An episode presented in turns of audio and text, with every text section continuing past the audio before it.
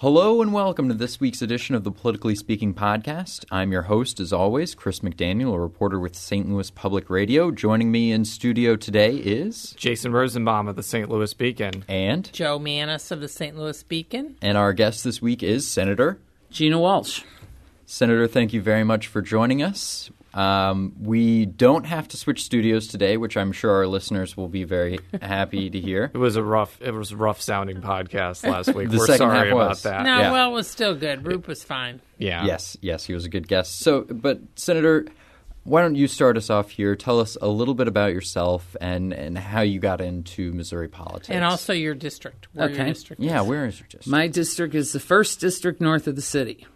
So it takes in Bellefontaine Neighbors, goes out and crosses over 270 into Spanish Lake. It is basically if you would be standing on uh, Brown Ro- or McDonald Boulevard. I'm old enough to remember Brown Road. It's everything north of 270, east of Brown Road, and then it crosses over the highway over 270 when you get up near Bellefontaine Neighbors and takes in unincorporated St. Louis County. So it's bordered by the two rivers. It's bordered by 270 for most of it in McDonald Boulevard. So I'm kind of like in the confluence. A- and it encompasses some of the school districts that have been in the news this week, and I'm sure we'll It be getting that yes, it getting to that later. But for now, tell us a little bit about yourself and, and how you got into politics. Okay, I am uh, an asbestos worker by trade, which we are now called heat and frost insulators. I have 33 years in the trade. I was the first woman to do that. I did not know that. Yeah, and I am uh, widowed. I have three grown daughters. We have been, in fact, we didn't do the podcast because we had a wedding two Yes. weeks ago. Congratulations, by the way. Yeah. All the wedding jitters are over, and the bride and groom are comfort, comforting themselves and off on a honeymoon. But uh, it's been a, a great interim. Um, I got involved because I have lived in that area all my life, and term limits had come, and everybody was talking about uh, getting new people to run. Well, and I was recruited by Senator Green, the former senator from the 13th and the former House member. But I can tell you, the night I walked into that meeting when they were all looking for replacements in a frenzy for all these people being termed out, I ended up having to work late. And I think I was working at Wood River at the oil refinery. And I came, I was in my work boots, and I, I looked like I came off a construction site and everybody was like, "We're going to let her replace. You know, she's going to run in your position." Well, my family had been involved in politics, and I grew up with it. I was very interested, and I had um I had a buy-in to the community. I still do. I, you know, everybody's people move, people have come back, but I I stay. I stay there, and they're like, "Well, are you leaving when you term out?" I, I doubt it. My next move will be Calvary. That's what I always tell the kids. I one time was seriously thinking about moving out of the area, and my children had a fit. Now, those that own homes don't live in my area, but they seem to gravitate. They have stay vacations at my house. We had a house full last weekend, just the kids coming back to North County, and they were kids that grew up in the neighborhood. So it, it's a good place. I, I think sometimes that that area of St. Louis County uh, gets taken for granted, and there's assumptions made that shouldn't be made. So that's one of the reasons I got into politics was to take care of the folks out there. Now you're, I, I think even when you came into the Senate, you had been in the House for eight years. You took like a two year layoff. You won a contested Democratic primary and a general.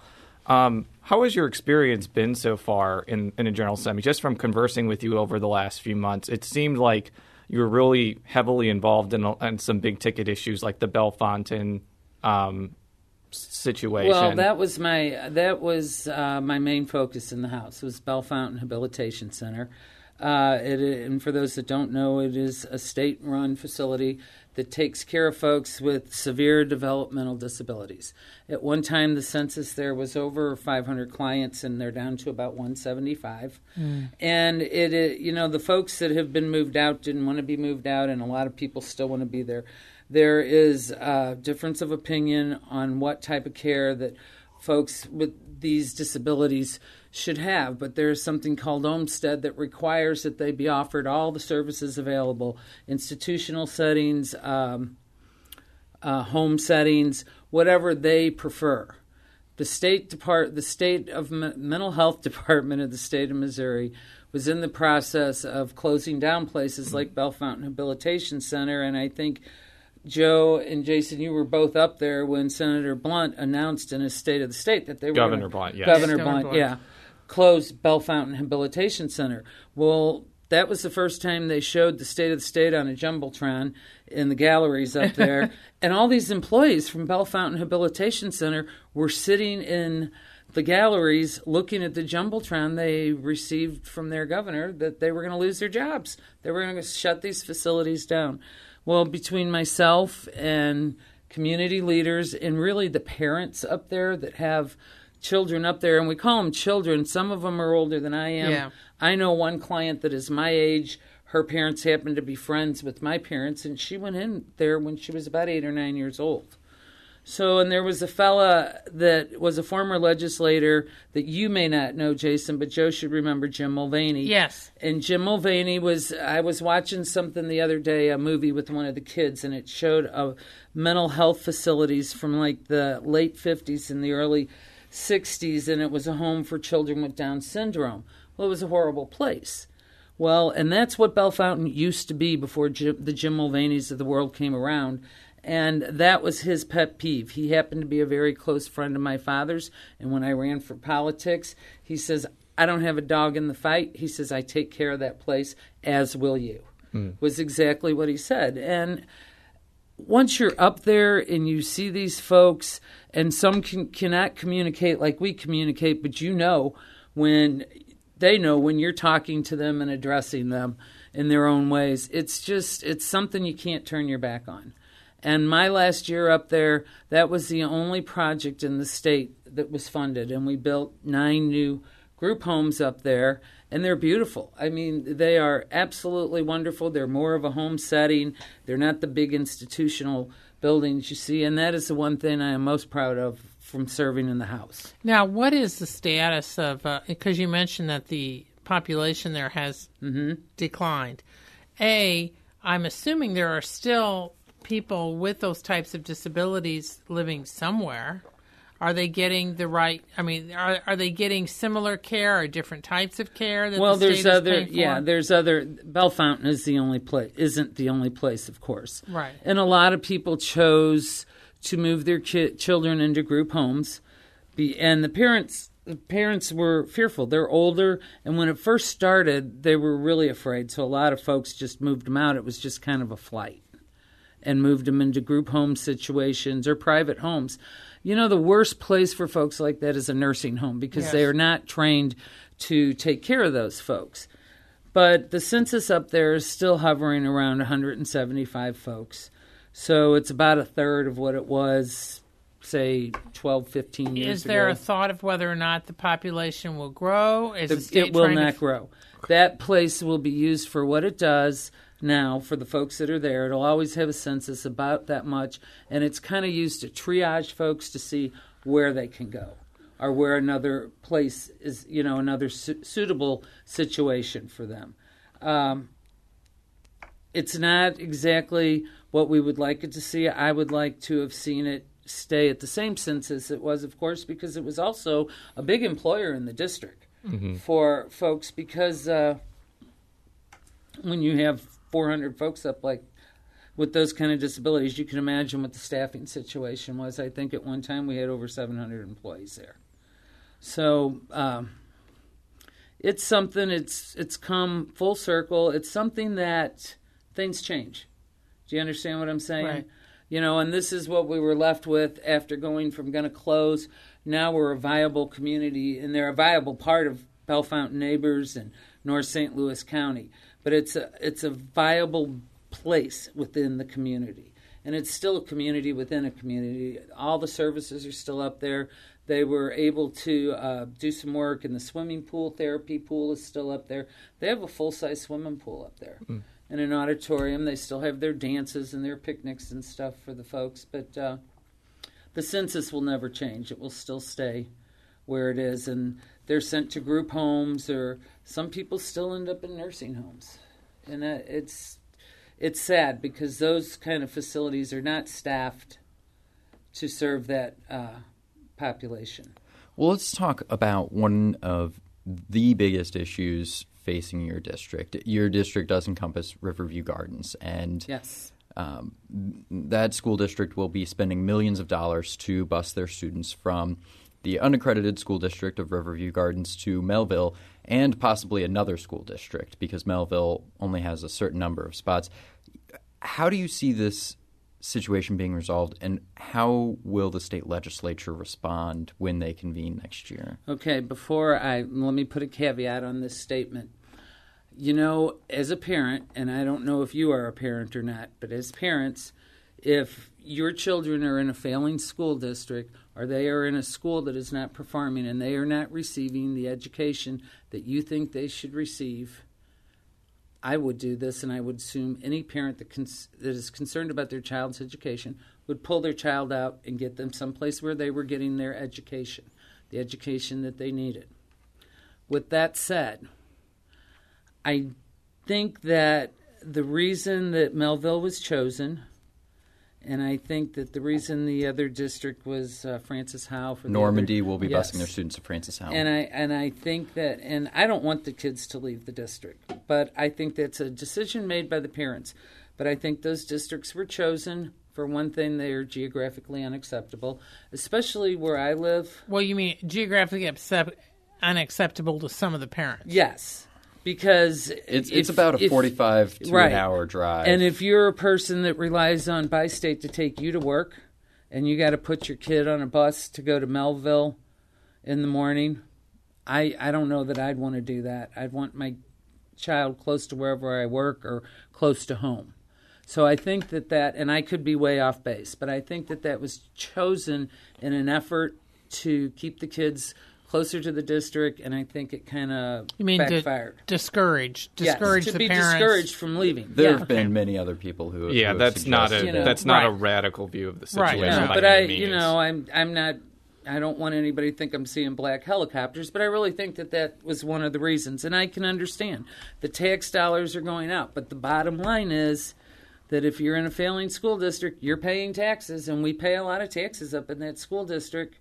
So you, your child deserves the same education that all the kids in um, thriving school districts deserve. So we need to find out. And uh, State Representative McNeil, I was speaking with her this morning because none of us, and if somebody tells you they have the golden egg or the answer to this, they're crazy.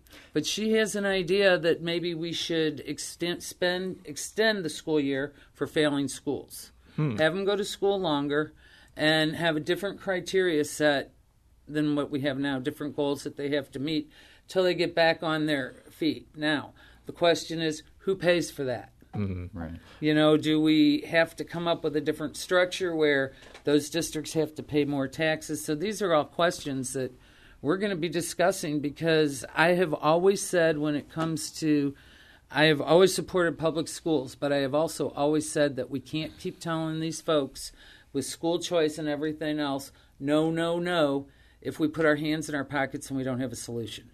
Mm-hmm. You know, this happened 20 years ago. This law was wrote, and decisions were made, and we made waited till mid to the final hour to say, "Oh yeah, there's a problem. Let's start looking at it." We knew there was a problem, but it snuck up on us, and we let it do it. Do you think that there was going to be legislative consensus on this issue? Because it seems like in 2011 and 12, legislators tried to do this. A time when you were in the legislature, by the way, I just want listeners to know that. It seems like it always gets ensnared in this, you know, public school versus quote unquote school choice debate. Do you think there's going to be more urgency now that the situation is unfolding, or do you think it'll be? I, I think so, and I also think that if we had good public schools across the board, we wouldn't have so much contention between the two groups. There would be no reason for it because any rational person can look at our school districts and they can look at, um, say, the religious schools, the Catholic schools, uh, the Lutheran schools. If the Catholic system and the Lutheran system closed down tomorrow, the public schools could not accept those sc- students and adequately take them in, and vice versa. because there's there's so many. Right. I, you know, and that statement is was more truer ten years ago in the private schools, or I call them parochial schools, because there is a difference between, Between the- private schools and parochial Right. schools. Correct, correct. Usually it's a big dollar sign, but there is a difference, and it depends on who's running them. But both systems can work hand in hand, and I think if we had, we did not have these failing schools, we wouldn't have to have these other discussions. I Well- think they'd be centered more around um, homeschoolers versus pub, uh, education in now, general. what sort of uh, since all this started a couple weeks ago, the whole controversy? Have you been communicating with other legislators? Have legislators been calling you? And what sort of message? I mean, what sort of backroom talk is there Well? I haven't heard a lot of backroom talk other than what I've told you about um, the discussion that uh, Representative McNeil and I had today. We were at North County Inc.'s legislative breakfast, but um, I can tell you this: that I'm what I'm very surprised at, and I know they're working hard. We have a new superintendent. Well, both of the failing districts in the St. Louis area, they have new superintendents. So what a what a mess for these guys to come into, but they took the job, so I'm sure they're up for the challenge. But I am shocked at the lack of phone calls. Now that I, that I say that, I'm sure my phone will ring off the hook. Yes, all six But- people that listen to this Yeah. podcast are well, going to you- call you. well, this will be a litmus test, Jason. But there is, uh, I've received under 10 calls on this issue. And the questions I have gotten, which I've received some questions from parents, very few, but I've received a lot of questions from local officials, aldermen, local mayors. really. Yeah, and they they should be concerned, and I it lies with the legislature. It does lie with us. I'm not going to say that the buck can be passed on and make excuses. There are no excuses. It, our children are our future, and unless we fix this, we're we're in big trouble. Well, how how is this resolved? Because you're talking about an unaccredited school district spending a lot of money, um, you know, maybe as much as ten to fifteen million dollars on sending students with parents who are adamant that their child get a good education. So these are the students that the mm-hmm. school district does not want to lose, and they're spending all of this money not to make their own school district better. So how how does how does Riverview Gardens get out of this unaccredited problem? Well, they're not spending the money willingly to not make their district better. Oh, sure. You know, I mean that's But- a but how law. does it get out of The this state- cycle? Right, right, exactly. right, right. No, I don't know, and these are questions we have to, and that is what preempted my conversation with uh, Representative McNeil this morning because she has an education background. Uh, I spoke to a teacher at Francis Howell. I was at, on vacation a little bit last week, and I said, "So, uh, what do you think?" And she says, "Well, I have 15 kids in my, and I don't know if she, I think she taught first grade." She says, I have 15 kids in my class. So I will be primed for re- receiving some of those kids from Normandy. And she says, I don't have a problem with it. She says, I can teach a first grader. Hmm. A first grader comes in and they don't have the preconceptions. I think if you don't take the, we need a system where we start at the bottom to fix it. That's the only place we're going to fix it in our mm-hmm. grade schools. Because once they, they're lost. When you get to seventh and eighth grade, middle school and high school, I don't know how you turn that around. But I think if you can keep a kid on track from first grade and you can keep them in the same place. You know, I talked to a school superintendent this morning and I I don't know what district he was with. I can't remember. And he's been getting they've been getting calls about folks wanting to make sure they're within the district that they can still come there. Well, they were transfer students. So they were in his district already using another address. Now they just happen to see what I'm saying? Oh, yeah. Yeah. So now they just happen to be. So there's going to have to be compliance officers hired, say at Riverview or wherever they go, to make sure. Because I have had an alderman in my community that has said for years, a lot of these kids don't live here. So, and I don't know where they came from because my answer was, a kid deserves an education. So I'm looking at you have a sheet right there, and I'm not sure if that's the things that are going to be overridden or possibly been vetoed by the These governor. are just these are just you know um, We're segueing here. Yes. Yes, we're okay. This is our segue into Governor Nixon's veto pen. so there's he vetoed I think 29 29 bills. But he's really bills. only campaigning really hard on the one. Yeah. which is the 253. 253, the tax cut bill. So Right. my theory all along with that bill is, you know, there may be votes that get lost in the Senate. I'm not sure, but in the House, it just doesn't seem like they have the votes to override it there. Um, with the three Republicans that voted against it, and with Ed Schieffer and uh, Hodges and possibly Rorta dropping off, do you think that's dead in the water? Do you think there's a chance that that could get overridden? In, in your opinion, I don't know, and I I read like you do the blogs, and this is where this came from. yeah. but I there's a chance. It's a scary thing. I really think that when that bill passed, everybody in those chambers were looking around at each other thinking, "What did we just do?" I think they were shocked that it passed. the tax cut bill. Yes. Is it I- just I- because they just didn't expect it to well, pass, um, or just just what was yeah, in it? I didn't. I think they didn't expect it to pass, and I don't know if I have it here in this list, but it's like eight hundred million dollars. Yeah. It's, it, that's up just to a prescription. billion. That's If- just a prescription stuff that'll be put on. The whole is eight hundred million dollars, and that would be equivalent of shutting down Missouri Department of Mental Health throughout the state. Mm-hmm. Okay, but what it will do is you're going to be taxing your prescriptions. You're going to be taxing Which people on right. right fixed incomes. Um, uh, people that can't afford to buy groceries now. so you're still need so you're you're still a definite no on Oh that. yeah, oh yeah, yeah. Well, no, well, I'm kind of. I don't know, Jason. What do you think? Is there? Because one of the things I was wondering about was now you have several groups that are already running ads. Most of those groups are wholly or largely funded by uh, donations from one man, uh, financier Rex Sinquefield. Because we don't have campaign donation limits in this state, Sinquefield can also give money to any candidate and often has given. Mm-hmm. I mean, so there's a potential that some of these people wavering in the House, there may be potential donations that they may be told would come their way if they would vote to override. I mean, I am hearing that there's a lot of hardball going on, a lot of discussions. Now, granted, they were focusing largely on the House, but as a senator, I mean, is there any chance there would be any sort of filibusters, or is that going to be on something else, or is it pretty much since the Democrats are so much outnumbered in the Senate, you guys are going to w- hopefully rely on the House to block some of these uh, well, you know, I'm always a good foot soldier, Joe. So when my orders come down, I'm I'm willing to take them. And I don't. We have not met about um, the upcoming veto session, but personally. If I'm asked, I'm going to stand up on it because this is going to hurt a community I serve.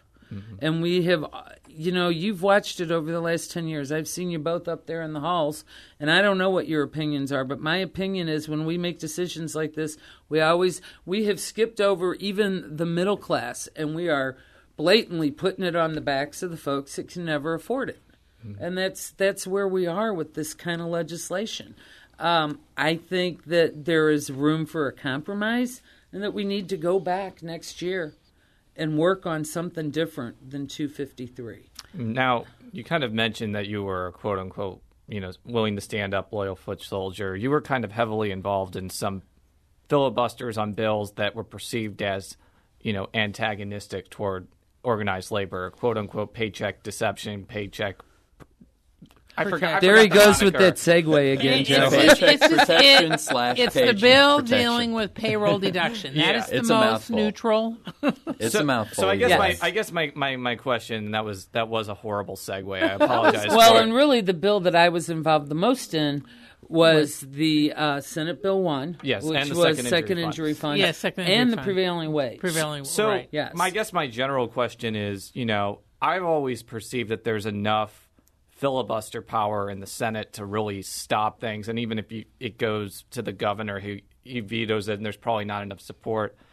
How is it kind of? What's been kind of your experience on those issues in the Senate? Do you think that labor has a strong enough block there to kind of block things, or do you think they're they're you know outgunned and constantly? Well, if I would say that we are strong enough, I would be letting my guard down. Mm-hmm. There's always room for improvement, and I don't know how much. Uh, just for an explanation. For all six of your listeners, I'm sure Joe has thousands of them. No, but the six got- of your folks that are listening, He's got more than me. what the what paycheck uh, deception, since I'm president of the Missouri Building and Construction Trades, is what we call it. What that means is representation that you don't have to pay for, is what that bill is all about. So that means that um, I could be not a member of your union, but I receive the same benefits. I am negotiated the same wage as Joe is, who pays union dues. And that's not fair. She We probably don't- knows more. She was actually in a union at the Post Dispatch. so- Yeah, and that doesn't. Um, that's not fair to the members. Uh, we are way past an age where folks think that labor leaders are big thugs that drive fat cars and have fat wallets. I'm here to tell you that I've seen both sides of it, and I grew up with the labor leaders of today, and they're young men with college degrees and sometimes young women. And this is the atmosphere they grew up in. They're middle class working people, and they just want to provide their members with a nice middle class living. Now, Speaker Jones has indicated, and hopefully we're going to be lucky enough to have him Yes, next the next Tuesday. next Ooh, week wanna as the next guest. podcast. We'll see. You can add another. This will be. Well, it's seven. I'm sure this will be a well listened to one as, as well as this one. Yeah, because actually you're dealing with a lot of great stuff.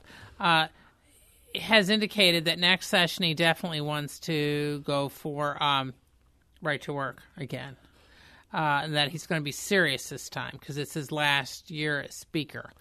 Well, that statement there just frightens me in the first place. He wasn't serious last time. Well, I don't That's- know. I'm just you know, saying that he yeah. said he's But that definitely goes going back to to my statement before. It seems like w- it may sometimes pass the House. Oh, excuse me, I dropped a water bottle. But it always kind of just dies in the Senate because there's this block of pretty much all the Democrats are going to filibuster. Right. You'll usually have three or four Republicans that maybe are with you. Really, the only way I see that passing the Senate is a PQ at this point. Is- Right. Is, that your And, sense uh. Yeah, And, and might I, they do that? And might they do that I don't know. during the I veto don't know. session? I, you know, I have to say, I served with anybody that is in that Senate right now. I served with them in the House, unless they went were elected after I left, which was Mm-hmm. only two years, and that would include um, Sifton, I think. Sifton, Romine, um, Libla, Yes. and um, Wallingford. Yes. and I I've worked real close with uh, Romine on the labor issue on the prevailing wage bill. He was a great ally, and I've have found many of the people on the other side of the aisle, the new guys that I've worked with, to be um, willing to listen and they want to learn. They want to do the right thing. They don't want, and I think that's the benefit of coming uh, spending little time in the House and coming into the Senate, which is such a small uh, group of individuals that everybody has a say in the Senate. I was really surprised at that. Everybody warned me that I was really going to like it and that I was going to have the ability to do things over there. And I, I served in leadership in the House, but your leadership only allows your leadership is only as good as the majority party allows it to be. Right. And if you have that mind frame, you'll do well over there and you'll forge relationships. But these folks, and you know, they actually, well, what is it that you need that is going to make you agreeable to that bill? I was shocked when I was asked that. And then I was even, call it double shocked when it got into the bills. My big thing with the second injury fund was um, mesothelioma and uh, industrial diseases. and that they- that that became a big part of the I fight stood in the up- yeah. House. Yeah. Yeah. And we made a deal, and they didn't like it in the House. They didn't like the deal, the compromise we made. Senator Rupp and myself worked on, and a lot of other people. They didn't like that uh, compromise in the House. I know the minority leader was furious about it, and we're good friends. But it was a compromise. I feel like I protected a group of individuals that um, hopefully that folks that are dying from that type of disease it won't be happening anymore because we don't use asbestos you know that that that'll be phased out through attrition through uh, just by a matter of years. And we don't we don't know. And that's what we did with the second injury fund as far as they were concerned. It it grandfather or it sunsets at a certain point. And the point to that being was that we hopefully there will be no more asbestos cases by then. But then we'll we'll have to go back and look at it So one more topic that I want to quickly touch on before I guess we, we run out of time is an issue that I've been following for almost over a year now. We've talked about this as well as the foreclosure mediation ordinances in St. Louis County and St. Louis City. And I, I like talking with you about it because you either proposed or supported a statewide foreclosure ordinance. Um, I think I don't know if you sponsored it while you were in the House, but I know that you've been well versed on the issue and were very much against the bill that kind of rescinded them, that eventually went into effect because the governor didn't do anything on it. So I wanted to ask, you know, rather than go into you know what happened here, what went wrong, where do you think the state goes next with this issue? Do you think that maybe after this there'll be more support for a statewide standard, or do you think that the the powers that be that fought against this tooth and nail are just going to be fighting against something like that as well? Well, I'm sure the opponents will continue to fight against it. But folks like me and the supporters and the folks that brought this legislation to me originally will, we have to choose another avenue. We have to fight hard, harder. And, um, you know, the life of a bill takes three or four years. So we, I really never thought that my bill would go anywhere. But I really didn't think that the other bill would go anywhere either, and it did. And that's what's hurtful because that was a big step when St. Louis County signed in that ordinance. It was a striking ordinance Oh, because it was- was so different from Yes. state law. State law has a very quick foreclosure Right. process. This slowed it down and tried to stop Although mistakes. all that's dead now. I mean, the bottom line Yes. is that's it's all dead, but now. we could we need to do it statewide. You know, because the argument the argument last year and the you can't do anything like that because there's too many little laws. Well, I didn't see any reason why not to let that ordinance stand since there isn't anything like that in the state until we have something. You know, it's St. Louis County. St. Louis County's foreclosure law is not going to affect Dent County. Bottom line, they're two different um, municipalities.